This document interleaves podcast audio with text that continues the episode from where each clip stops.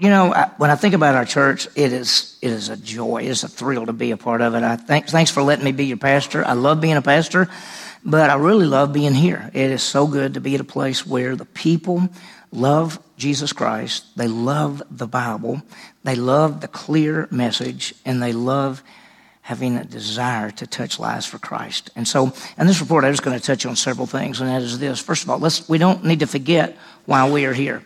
And what is that? We have a purpose, a plan, and a process. And most of you know this. We've been teaching this for years and years from the very beginning of the church. So almost seven years ago, we started with this idea what is our purpose? What is our plan? And what is our process? What is our purpose? It is to make disciples.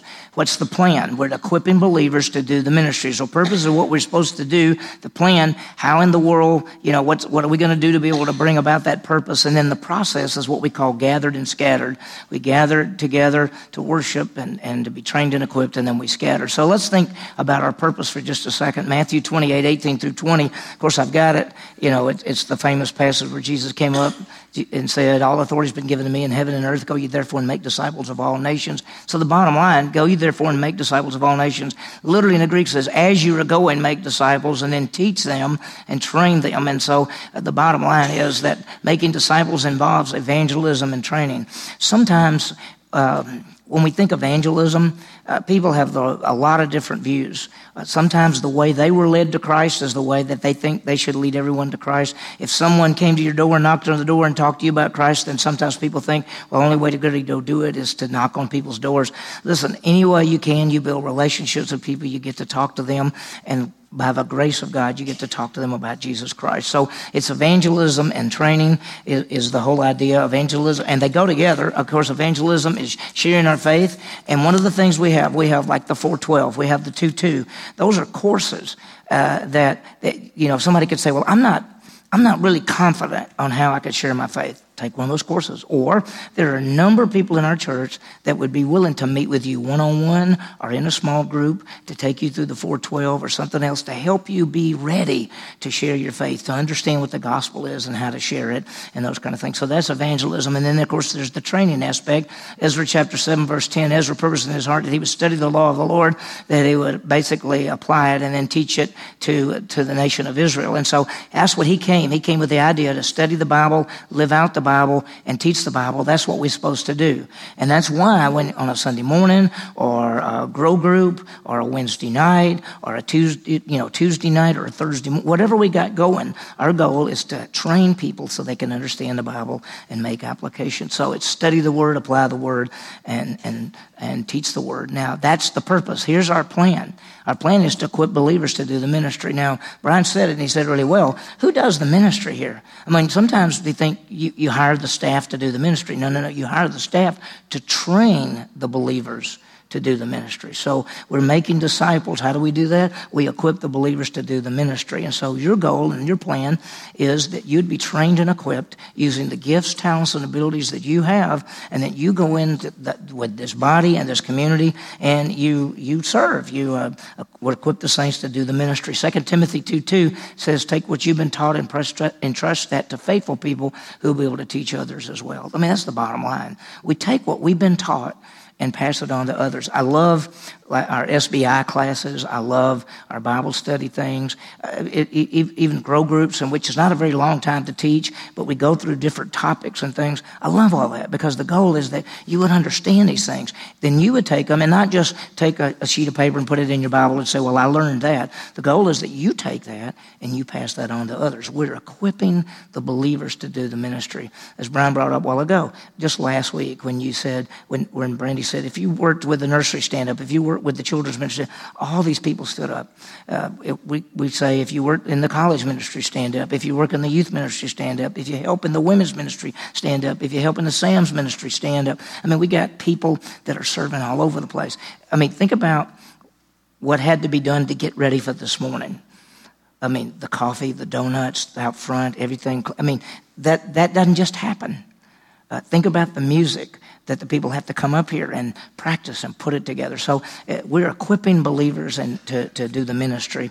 And then last but not least is that our process is gathered and scattered, and we gather to worship and tra- be trained. And, you know, oftentimes I, I think our culture has changed. And if you, even if you go back a few years, people thought that the reason you gather was for evangelism, that everybody's goal was to come together on Sunday morning, and the pastor's job was to give an evangelistic message and have altar calls and have, you know, and the goal was we just got to get people saved. What, what you look in the Bible is we gather to worship our Savior, Jesus Christ, and to be trained to serve Him. Evangelism, now, we're going to always present the gospel as we gather, but who's supposed to be gathering? It's the believers gather.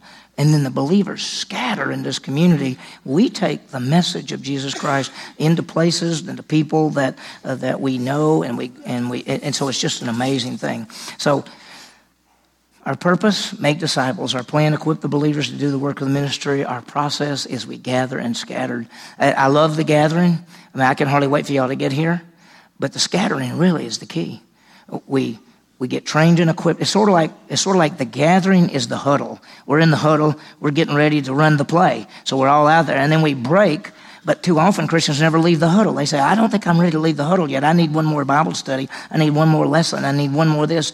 And we need to get out there, use the gifts, talents, and abilities, and get into the ball game. This is where we get trained.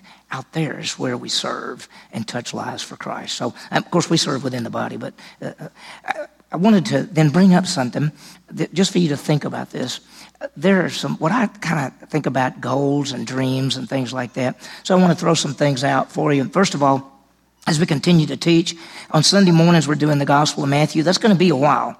You know, we think about it. If we did the gospel, you know, the book of Ruth, that might be six weeks, five weeks. If we did Esther, it might be 10 or 11 weeks. Uh, the Gospel of Matthew is going to be a long time. But the Gospel of Matthew is incredible because of the information that is there. And so what we plan to do, as Brian mentioned, is that we do what we call expository teaching, and that is verse by verse, passage by passage through the Bible. And Matthew is such an incredible book presenting Jesus Christ as the King. I think as these weeks and months go by, we're going to see some great things. So our goal is always to teach, especially Sunday morning, teaching the Bible verse by verse, passage by passage. The second thing is we want to keep the grow groups going, and you know they're really crowded. In fact, they're actually too full. In fact, they're so full that sometimes there's not chairs, enough chairs for everybody in the rooms. So we really, we're maxed out. But the goal is the grow groups keep going. It would be ideal if we could say, okay, this grow group's got 35 in it. Let's break it into 216 means y'all have one group, but we don't have another room to put anybody in. That's part of the problem. And so, but we want to keep the grow groups growing. The grow groups are actually the key to the church, and here's why. We can come every Sunday morning. You can come sit on the back row. You can listen to every message. You can write down all your notes and you can go walk out the door. And that's really not going to change you very much. When you get with other people and in a small group and get to discuss and get to pray for each other and get accountability, that's where we start to grow and make a difference. So, grow groups, that's why this time period in which you all come every Sunday and then we go to our rooms and everything, that's, that's the key.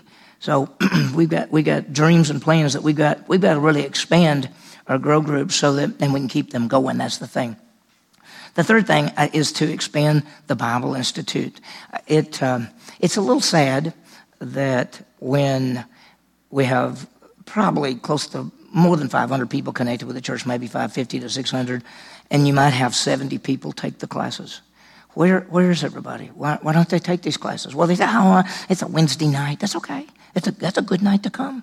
And, you know, it's, it's really like 75 minutes for a class. And these classes can be in depth. These, these can, classes can give you things that you're not going to get on a Sunday morning because we can't go into that kind of detail and we can't do the questions back and forth and things like that. And so the, the SBI is so good. We've got the 412, which we're going to rewrite a little bit of the 412. We've got the 2.2. We've got all kind of studies. We, we've got a study, uh, you know, discipline for godliness. I, think within the next and, and then there's all kind of different classes being taught. Next fall, uh, I'm going to teach one on the patriarchs. I just finished one uh, last fall on angels and demons. And uh, I mean, there's just there's a lot of great stuff. And there are four or five classes taught every semester. And my challenge to you is, if you don't take a class, and now, some of you say, well, I can't take a class. I'm working with the children. That's fine. That's good. Uh, but if you're not working with the children and you're not working with the youth, uh, get one of those classes. Learn some, I mean, get in there where you can dig it and ask some questions and get after it. So one of our goals is to expand the, the Bible Institute. The other thing, number four, is to continue to raise up leadership. We got a great church but the goal is that as we continue to meet, God would continue to raise up. And, and, when we say leadership, we're primarily talking right now about elders and deacons, the leadership for the church in that way. But that doesn't mean women aren't raised up to places of leadership all throughout the church. But I'm primarily talking about elders and deacons. And we have two different things that we do. We have a meeting every Tuesday night with primarily the elders. There's a couple of deacons that come to that. And then on Thursday mornings, I have a, a Bible study. We call it a Bible study, but it has mostly all the deacons, some of the the elders and, and a few other people who, who come. And that's really a, a training area where we're, we're talking about the Bible. We're talking about how to apply it. We're talking about being clear in the gospel. Listen, if a person's going to be a place of leadership, they got to match basically the beliefs of this church, which which the beliefs of this church are based off the Bible. So we got to be careful because I know some people say, "Do you believe what your church believes?" Well, I don't know. I don't. I want to see what they believe first. If you said, "Do you believe the Bible?" That's a whole different thing. So, Lord willing, our our church's doctrinal statements and what we believe goes back to the Bible. It always has. And so the goal is to continue to to raise up guys and places of leadership and all that. This is I put this together, but uh, an intern program. I say put together an intern program. We've had an intern intern program since we, we started the church almost seven years ago. An intern program is where we get younger guys or, or others and say they may say i'm sort of interested in possibly going into ministry or i want to i want to i want to kind of be more involved in ministry somehow. And we've developed that a lot. We haven't right now. We don't have anyone that's in the intern program. Uh, it, it's it's if if you know of someone that says, well, I'm interested in possibly somewhere down the line, maybe going into ministry or going to seminary, or maybe not going to seminary, but going into ministry. We, we have a program, and that's, that's a, it's really a good thing. Uh, we give them not only a lot of theology and Bible so they can understand the Bible and how it fits, but we give them a lot of practical ministry. That's really the key. There's so many things we do in a local church you don't get in a seminary at all. I've saw guys when I was in seminary, they went to seminary they barely connected with a church and they spent four years at Dallas Seminary. You know, maybe every now and then go into a church. They didn't get involved. They come out of Dallas Seminary with a THM. They don't know how ministry works at all. And, and what you've got to do is have both. You've got to have the theology, the Bible, and all of that, but you've got to have the practical aspect of ministry. And so uh, that's uh, if you know of anybody, or you know, might be somebody in that room right over there, uh, the college is meeting right over there. Uh, you know, tell them to let me know because I'd like to. I'd like for us to get back to doing that. When we first started the church, we had three people, I think.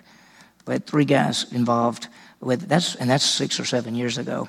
Okay, the last one. I just wanted to throw this out, and that is in the near future expansion. We're, we're going to have to make. We're going to have to do some things differently. Uh, uh, because we just don't have any room.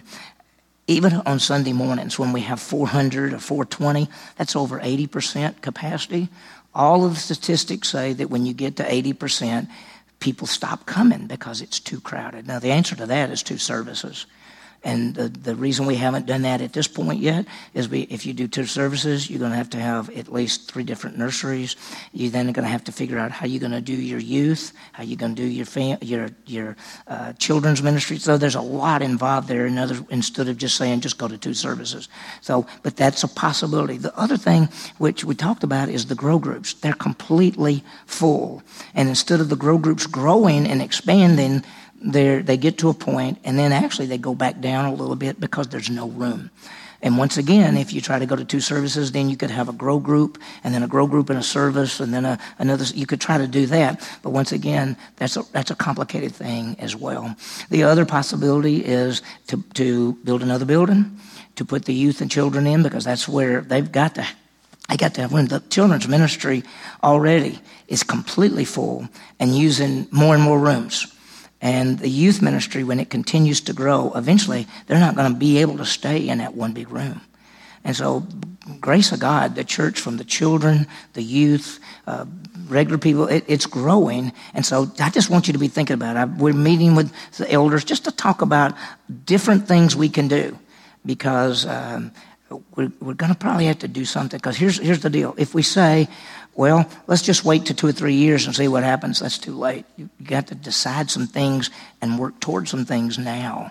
And, and so, but I don't want you to even think about it right this second, except what would be some things we could do? Maybe, maybe pay off the, this all of a sudden we all get together and pay off that debt so that we can build another building if we have to. I mean, that's, that's a possibility. I'm just throwing stuff out. But anyway, uh, there's so many things going on. It's so exciting with what's going on. So, anyway, this is a good problem to have. It's not a bad problem. It's not like we're saying uh, we don't have anybody to put in these rooms. So it's the grace of God there. Let me f- finish this part, and then I got one other thing I want to say. But I want the third thing I want us to remember is we got to always keep the distinctives of our church, and this is what church sets our church apart. The first is the clear grace message of salvation, the gospel message. A lot of people say they have the grace message, but when you really start talking to them, they add works to it. Our church doesn't. Our church says it's faith alone and Christ alone for eternal life. You're saved and you're saved forever. It's not your works. It's not your faithfulness. It's not your commitment. It's not your public profession. It's none of that. It's faith alone and Christ alone. And so every one of us in this room, we be very, very clear that when we present to someone how they can have eternal life, that we need to make sure that we don't add works to it, that we're not confusing with our messages, that we're very clear. That's one of the things that set us apart from the very beginning is a clear grace gospel message. The second thing is that sets us apart is expository teaching. A lot of people don't do that. In fact, most most churches just have sermons and, and that, there's nothing, I mean, a person wants to have a sermon, that's fine.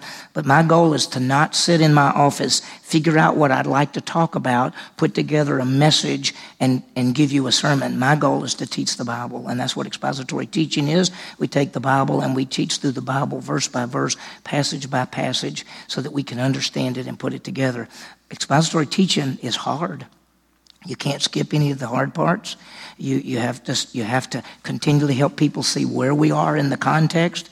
It's a lot easier to just pick one passage out one week and another passage another week and a good story one week. And a, but we want to stick with expository teaching, which is what I think the key. The third thing is the believers do in the ministry, and that is that's what sets us apart. When we were in the junior high, how many people did it take for us to get there on a Sunday morning, unlock those doors, bring in all the sound stuff, set up all the this, get all the nursery stuff ready, set up all the chairs, get the sound. I mean, it took all kind of people, and and then you know, then we had to pack it all up and leave. From the very beginning, this church has always had people that said, What do you want us to do? We're going to do the ministry. So even now, we don't have to come in and set that sort of thing up, but there's a whole bunch of ministries that we do not only on Sunday, but all week long. And we want to make sure that we remember that the people do the ministry. We're equipping the believers to do the ministry. And that's what, what set us apart. And so uh, I really thank God for all that. Let me just remind you of several other things that I just wanted to bring up. One is one of the keys that if we say, how do we get our church to grow more?